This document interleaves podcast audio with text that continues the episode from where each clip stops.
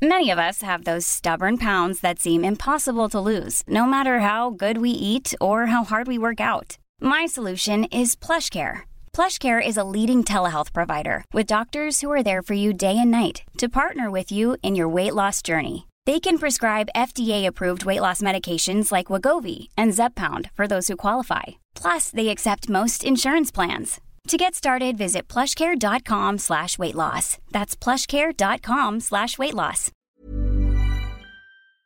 Geico asks, How would you love a chance to save some money on insurance? Of course you would. And when it comes to great rates on insurance, Geico can help. Like with insurance for your car, truck, motorcycle, boat, and RV. Even help with homeowners or renters coverage. Plus, add an easy to use mobile app, available 24 hour roadside assistance, and more, and Geico is an easy choice.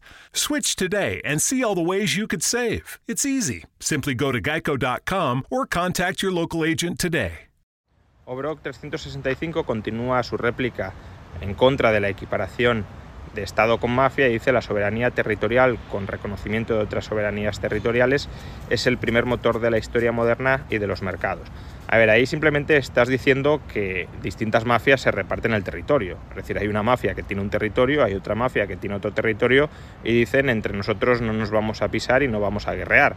De hecho, si no se reconocen y guerrean, pues llegan al conflicto militar y ese conflicto militar termina llevando a que normalmente una mafia conquiste a otra y se convierta en mafia dominante sobre un territorio eh, mayor. ¿no? Entonces, bueno, que, que, una mafia reconozca a otra mafia no hace que esa mafia deje de ser mafia. De hecho, las propias mafias en una ciudad, por ejemplo, muchas veces se reparten barrios, se reparten territorios, se reparten ciudades y hay un reconocimiento de esta es mi área de influencia, esta es la tuya, no nos peleemos.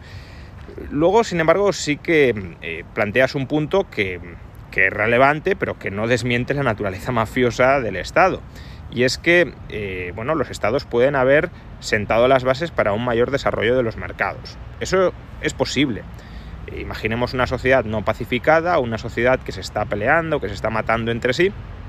Ahí no puede emerger mercado, no puede emerger una división del trabajo a gran escala.